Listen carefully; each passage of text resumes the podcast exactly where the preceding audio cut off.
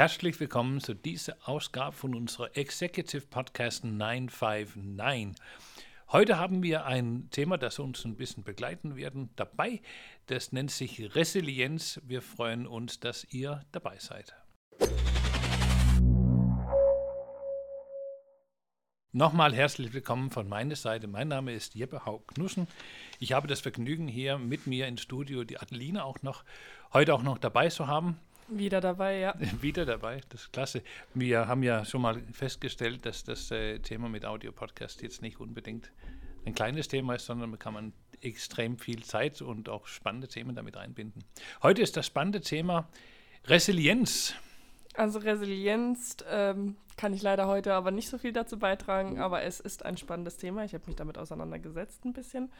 Nur war mir der Begriff bis jetzt nicht geläufig. es ist auch nicht so ein Thema, das ist nicht ein Wort, das man sehr viel nee. verwendet haben die letzten 20 Jahre. Wir haben es gekannt, aber wir haben ja. es nicht verwendet. Ja. Und auch der Kontext, wo das jetzt verwendet wird, ist ja gewissermaßen schon neu. Ein bisschen neu, ja, auf jeden Fall. Das habe ich auch dann gemerkt, aber ich würde halt gern wissen, wie kann man das Thema genau eingrenzen oder woher kommt dieser Begriff? Wie kann man das in unseren Alltag und in den Unternehmen mit einbauen?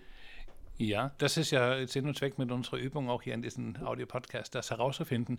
Vielleicht sollen wir mal so die, die überlegende ähm, Frage nochmal äh, ein bisschen definieren, weil äh, wenn wir Resilienz sagen, wir sind ja eine strategische Unternehmensberatung, da sind wir nicht auf die äh, psychologische Ebene so sehr unterwegs und wir sind vielleicht auch nicht so in unserem Privatleben unterwegs mit unseren Gedanken, mhm. obwohl wir wissen, dass es ein, auf beide Seiten natürlich unheimlich wichtig ist, aber wir sind dafür nicht Experten, sondern vielmehr für Unternehmensfragen und dementsprechend mhm. auch eher als, als Mitarbeiter, als Unternehmer vielleicht diese Resilienz.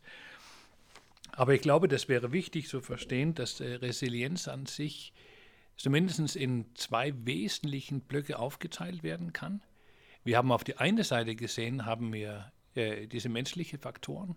Das teilt sich über, ich meine, sieben verschiedene Themenbereiche auf. Wir kommen auch mal nachher ein bisschen darauf zu sprechen. Aber genauso wichtig und, und zunehmend wahrscheinlich auch ein, ein wichtiger geworden, deswegen ist es auch so ein, so ein ja, fast ein Trendbegriff geworden, ist eben auch die Resilienz für die Unternehmen da draußen.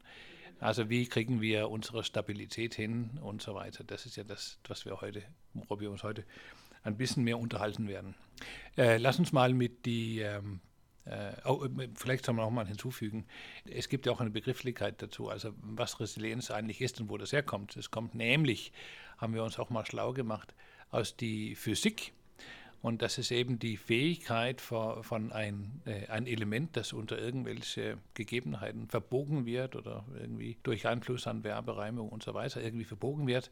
Und die Resilienz beschreibt eigentlich die Fähigkeit von dieses, dieses Material wieder in seine ursprünglichen Formen zurückzukehren. Ja, aber wenn wir jetzt nach der Definition gehen, heißt ja eigentlich, dass man sozusagen durch eine Krise, durch eine Krise läuft und daran nicht zerbricht und sozusagen noch mehr lernt. Das heißt eigentlich, wollen wir ja nicht wieder zurück in diese Situation, wie die Physik es uns sozusagen sagt, oder nicht? Ja, das ist, das ist tatsächlich die spannende Frage, wie man damit umgeht. Und wir haben da auf der einen Seite gesehen, natürlich die, die menschliche Resilienz.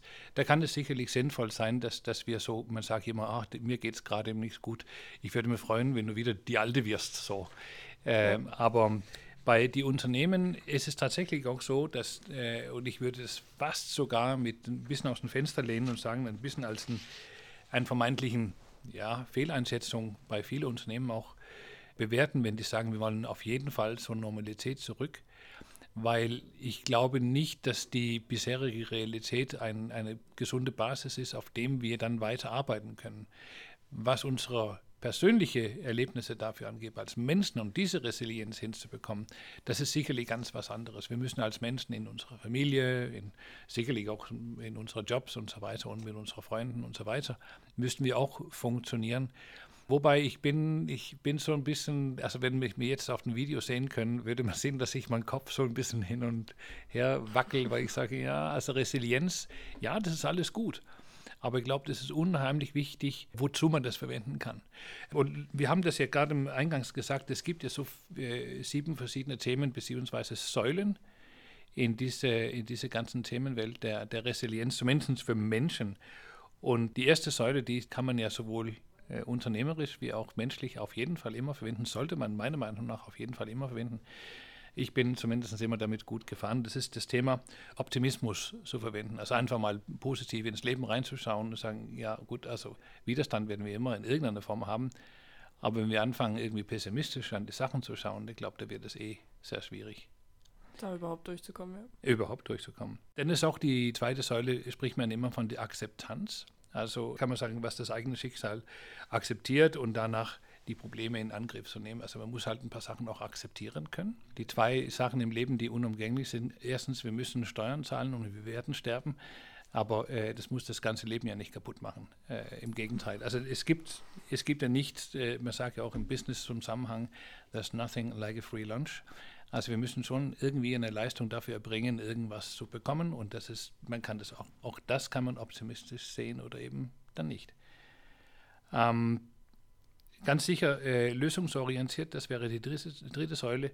Das gilt auch nicht nur für Menschen, sondern auch tatsächlich für Unternehmen. Und es ist erstaunlich, was wir ja auch mitbekommen da draußen, dass diese Lösungsorientierung sehr, groß, sehr, sehr häufig eine große Herausforderung ist, auch für die Unternehmen und für die Unternehmer an sich. Ja, haben wir ja jetzt gesehen während der Corona-Pandemie. Erst recht, ja klar, weil da kommen plötzlich neue Probleme auch von zugetragen, ja. die wir jetzt in der Form überhaupt nicht äh, erwartet hätten. Können nicht vorstellen, wie wir damit, äh, wie wir damit umgehen ja. und dementsprechend effizient umsetzt. Und da hat es schon hin und wieder sehr an Lösungsorientierung äh, gefehlt. Das haben wir auch in die Politik gesehen, muss man auch äh, relativ klar sagen. Und äh, wenn wir gerade dabei sind, man muss auch diese Opfer, äh, Opferrolle verlassen können. Das wäre die vierte Säule. Viele Menschen sind ja in diesen, dieser Opferrolle drin. Ich sage immer populärerweise, dass wenn man abends durch die Stadt äh, geht und denkt, dass man überfallen wird, dann ist die Wahrscheinlichkeit gerade eben größer. Äh, wenn man mit Selbstbewusstheit dahergeht, dann klappt es in der Regel schon besser. Und das ist genau das Gleiche für Menschen wie auch für Unternehmen. Also es, es, gibt Unternehmen, die haben halt nicht diese Selbstbewusstheit äh, für sich gepachtet. Das finde ich ein bisschen schade, weil eigentlich alle Unternehmen und alle Firmen, alle Dienstleistungen haben irgendwie eine Chance. Man muss das nur groß genug denken und dann auch rechtzeitig anfangen, darüber nachzudenken. Sicherlich und zugegebenerweise ist es verdammt schwierig im Augenblick und einige werden wir, sagen wir, in die Kurve ver äh, verlieren, leider. Aber das sind normalerweise nicht die, die sich wirklich viele Gedanken gemacht haben und dementsprechend dann auch gut vorbereitet sind auf die übernächste Schritte. Gleichzeitig müssen wir in die fünfte Säule immer Verantwortung übernehmen. Und das für unser eigenes, für unser privates Leben ist das auch synchron mit das, was wir als Unternehmen machen müssen. Und vor allem auch als Lenker, als Führungskraft in die Unternehmen muss man auch die Verantwortung übernehmen. Und ich glaube, wir sehen allesamt, äh, ihr da draußen und wir auch hier auch in unserer täglichen Begegnung, wie sehr viele Unternehmer und auch äh, Mitarbeiter damit beschäftigt sind, sie gegenseitig mit dem Finger zu zeigen, so, oh, der ist schuld, ich habe noch nie was äh, Falsches gemacht. Mhm. An, anstatt, sagen wir mal, gemeinsame Sache draus zu machen und verantwortlich zu sein, weil ich glaube, mhm. das wäre auch falsch als Mensch oder als Unternehmen irgendwie so versuchen, äh, irgendwie einmal hundertprozentig durchzukommen, ohne einen einzigen Fehler zu machen. Ja. Also außer hier im Unternehmen machen wir natürlich nie Fehler. Höchstens beim Einkauf von Kaffee oder was weiß ich.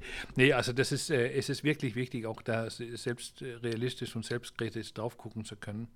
Witzigerweise ist es ja so, dass diese, die, die sechste Säule, das haben wir seit Anfang der Menschheit gewusst, dass es extrem wichtig ist, unser soziales Miteinandersein, das ist diese sogenannte Netzwerke aufbauen. Das haben wir schon immer gewusst. Aber ah, jetzt ist schon das Signal. Guck mal, das heißt ja, wir müssen ja sprechen, dass wir hier pünktlich auf 9 Minuten 59 Sekunden landen. Deswegen ganz schnell Netzwerk aufbauen? Ja, natürlich müssen wir ein Netzwerk aufbauen. Jetzt nicht nur persönlich, sondern auch als Unternehmen. Und drittens, äh, Quatsch, drittens, siebtens, die Zukunft planen. Über die Planung der Zukunft, äh, da können wir nochmal extrem viel sprechen. Das werden wir auch, aber das in einem späteren Audio-Podcast. Wir haben ja versprochen, 9 Minuten 59 Sekunden, die Zeit ist um. Für heute etwas kompakt. Wir haben uns gefreut, dass ihr dabei seid. Alina, vielen Dank für deine Unterstützung. Gerne. Und allen zusammen bis hoffentlich recht bald wieder.